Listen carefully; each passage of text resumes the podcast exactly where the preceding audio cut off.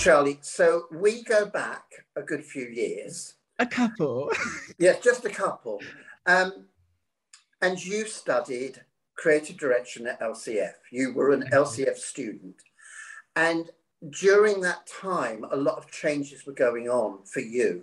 Yeah. How was studying at LCF in relation to how you were proceeding through your life at that point? Was it good?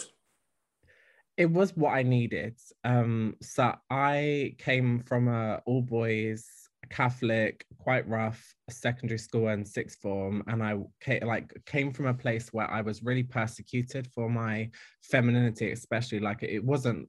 It was mostly like you're a girl, you're a girl, rather than like gay stuff. Um, and then I came from that place into a place where there was no straight boys. so it was literally, I think there was like one straight boy on our course of like 90 or something. And he, he was actually really nice. But like I came to from a place where I was persecuted for my femininity to a place where I was not just embraced, but really celebrated for it. Like I remember like just people being like, stop me in the corridor and be like, yeah, so like taking photos of me because I was wearing like girl clothes and makeup and like I was probably wearing more makeup than I do now, if anything, like which is crazy. And that was pre-transition, but I like that really um was what I needed coming from such a dark place that I'd been in for like seven years at that horrible school and sixth form. It was, it was, it came at the right time for me. And then from that, that's how I began to accept myself because others around me were accepting me. It made it easier for me to accept myself because for so long I'd really hated myself for being feminine and really pushed down these feelings of no, I knew I was trans from I was saying I was a girl when I was like three to my mom. My mom remembers mm. before I remember, but I I'd been like in like I've been taught that it was wrong by everyone around me on my estate and in my school for so long that I I hated myself for it and I didn't want to be trans and being in a place like LCF where I was celebrated for being feminine, I finally accepted myself because others around me did. And then that's when I, tra- so my final year, I came out as trans, but I'd, I'd kind of known it since like, I'd kind of decided from about 18, but at 20, that's when I was like, I need to do this for myself. Like I was, though I was in a really happy place in LCF, I was in a really dark place in myself and I was really, to be honest, quite suicidal. Um, so that was, yeah, it was like it's uh, it's hard to look back because I was really sad, but also it was a really happy time in other ways. Because when you took your degree and you went up on the platform, you weren't the same person that you'd been that I interviewed three and a half years earlier. It's crazy. I just yeah, I just I was thinking that when when I came on when you to ask me to do this, I was like, I wouldn't be doing anything I'm doing now if it wasn't for Tony. I remember, I remember oh. so vividly my interview and i remember it, i was like one of the last people because and you were like my last shot at getting into because i'd been rejected from another course and i was like oh my god i'm not going to get in and like to um to ual and then like um I came through the widening participation kind of route because I'm from a very working class background and then they wrangled me like a last minute interview for this new course because it was the first year of creative direction they were like oh like you can go for the interview and I was like I think one of the last people and I, I just I remember it so vividly and it's just mad because like everything I do now stems from my final project on that degree so it's yeah. crazy it's crazy I started my whole campaign on as my final coursework project and that's my job now. Like everything I've achieved now is because of that coursework project. And that is because of you, Tony Glenville. So thank you again. I will never stop saying thank you. Thank you so much. No, but the thing as well that I remember, and this is because obviously this is for LCF and it's for um, students and the idea of staff as well, understanding how it can work but was also the fact that you embraced every opportunity during your time. And mm. things like I just checked out this morning the Bieber film that you Oh my god, I forgot about that. and it's still out there. It's you know, it's something that you did, but I think all that is now what's extraordinary is that is 10 years ago. Yeah. So I think one of the things I would now ask is, is why is everyone now obsessed with trans and the whole gender fluidity thing? I think so when I came out as trans, and the reason I started my campaign, Nail Transphobia, which, like I was saying, was my final project on creative direction at LCF, it was because there was no talk about trans people in the media. There was no representation. This was pre any kind of current day celebrity positive representation of a trans person. Laverne Cox, Janet Mock, Carmen Carrera, Munroe, Paris, even like Caitlyn Jenner, but like there was n- there was none of those when I started my campaign. And I started the campaign because I was like really angry that no one was talking about this. And I was like, it's so hard being trans. Like the the way my life shifted overnight when I transitioned. Like I was already as a very feminine quotation mark boy pre-transition getting a lot of abuse in the street anyway. But i was like it just t- tenfold when i came out as trans it was just so hard to exist. But now we've gone from a place where 10 years ago i was angry that there was no talk about trans stuff in the media but now it's at a point where it's just too much.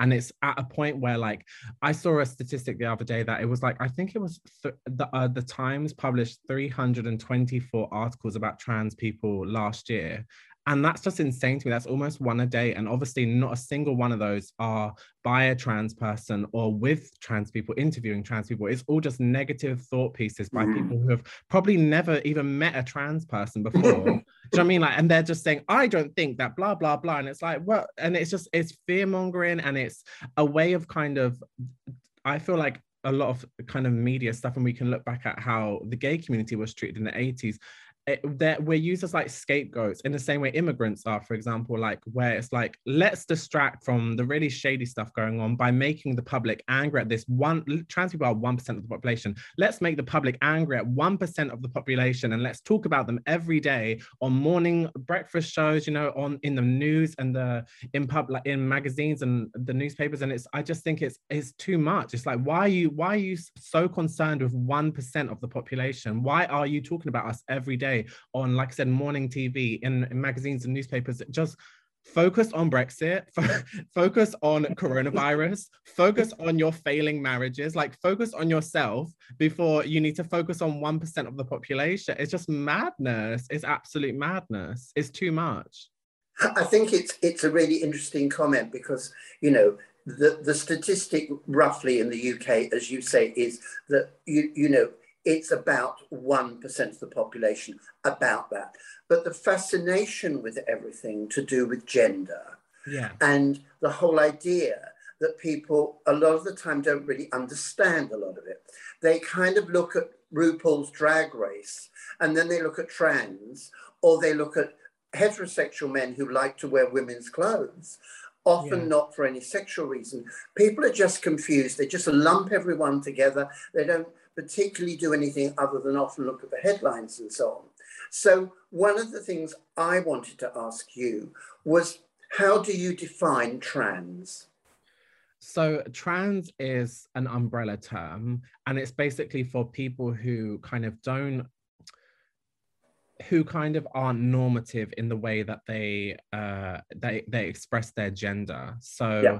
um you could be like for example trans i'm a textbook trans woman. So I am a person who has felt that their kind of their soul and their body didn't match. And I've taken like um I've taken measures to align the two. There's also mm-hmm. people who are non-binary who are under the trans umbrella as well, but don't necessarily feel that they need to have like a medical or surgical approach to their transition. There's people who are transvestites. So, like you said, there's men, straight men often, who just get a kick, uh, like a kick out of wearing underwear. But there's like the there's the kind of um, how do you say like the non-normative kind of uh side of things but also the the word vest like it comes the vestite it comes from the french for like to dress and stuff and it's so there's that element. So it's not all to do with like that that's they're not a i don't know how to say but like basically it's just like an umbrella term for people who kind of yeah. deviate from the norms.